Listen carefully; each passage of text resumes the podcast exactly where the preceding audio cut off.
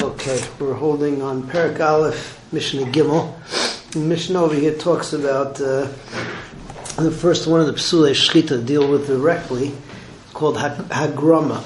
Um, the animal has to be shechted, uh, the kana and the veshet, if it's an animal, and if just one of the two simanim, food pipe, windpipe, and it has to be in a certain range that's kosher for shchita. Um, the way that the uh, what's it called that the uh, the the that the kana goes is that it, uh, it goes up and it ends. It, there are a bunch of bunch of rings of cartilage, something like this, yeah, and it ends up with something called the tabas agdela, which is closest to the head of the animal. The Tana of our Mishnah holds that you can do the entire shchita in this tabas agdela, and it's just a machlekes as to whether the entire shchita needs to be done there, or even roiv. Um, going down is going to be fine into the tabais. Going up towards the head of the animal, so that's going to be that's going to be hagrama. But uh, so that's what that's what we have in the first Mishnah over here in Mishnah Gimel. Hashechet mitaych hatabas. Anybody who shechts um, inside the tabas hagdela, that's that cartilage up on top. La halacha we paskin that it, it's only up until the shipui kaiva. Only where it starts to tilt at a certain angle, that's kosher. The rest of that tabas agdel is pasul. But shechem uh, tabas v'shir ba malay chut al pnei.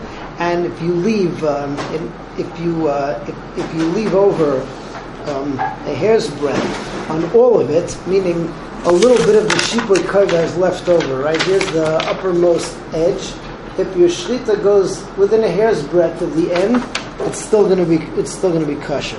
Rabbi Yehuda, Yehuda says ruba. It's got it's got to be um, mostly within the shipui kaiva. But if a miut came out, then that's okay because shchita he says um, you only you only needs uh, roiv roiv shtei simanim or roiv siman depending on whether it's a an animal or whether it's a whether it's a bird. So he says the same thing as in the shipui kaiva. Like we said before, though, the halacha is that shibui kova is not entirely kosher. It's just up until I'm sorry, the tabas gedola is not entirely kosher. It's only until it angles. It's called a shibui kova. Okay, that brings us to Mishnah Dalid. Mishnah Dalid tells us that you have a converse relationship between shchita and malika. Shchita can be done from the front of the animal's neck. Um, it could also be done from the sides. But malika, which is what the kohen does, sticking his nail into the neck of the bird, so that can only be done from the back of the neck, whether it be upper, high, higher up, closer to the head, which is the ideal place, or lower down on the neck. But from the front is uh, is pasul. So that's Mishnah Dalit. Hashechet min somebody who shechts from the sides. Shchita like shera. The shchita could be either from the front or from the sides. Amalek minatzadadim, but if you do malika from the sides of the bird's neck, malika psula. Hashechet min ha'iref, somebody who shechts from the back, shchita psula, that's pasul. Um, that's decapitation, that's not the shchita. Amalek min ha'iref, if you do malika from the neck, then malika kshera, the malika is kosher. Hashechet min if you shecht from uh, from the front of the neck, shchitas ekshera, amelik minatzavar, malikasa psula. Shekoa erev kasher malika, the entire back of the neck is kosher for malika, v'kol hatzavar, and the entire neck is kosher l'shchita. Nimsa kosher v'shchita pasal malika, whatever is kosher for shchita, meaning the front of the neck, the sides of the neck, pasal malika, kosher malika. What's kosher for malika is the back of the neck, pasal b'shchita. Okay, finally Mishnah and then we are caught up. Also, you have a converse relationship between the Torah and the Bnei Yonah, the two animals which are kosher to be brought as karbonis. Uh, a Torah has the connotation of an, an, uh, an adult turtle dove.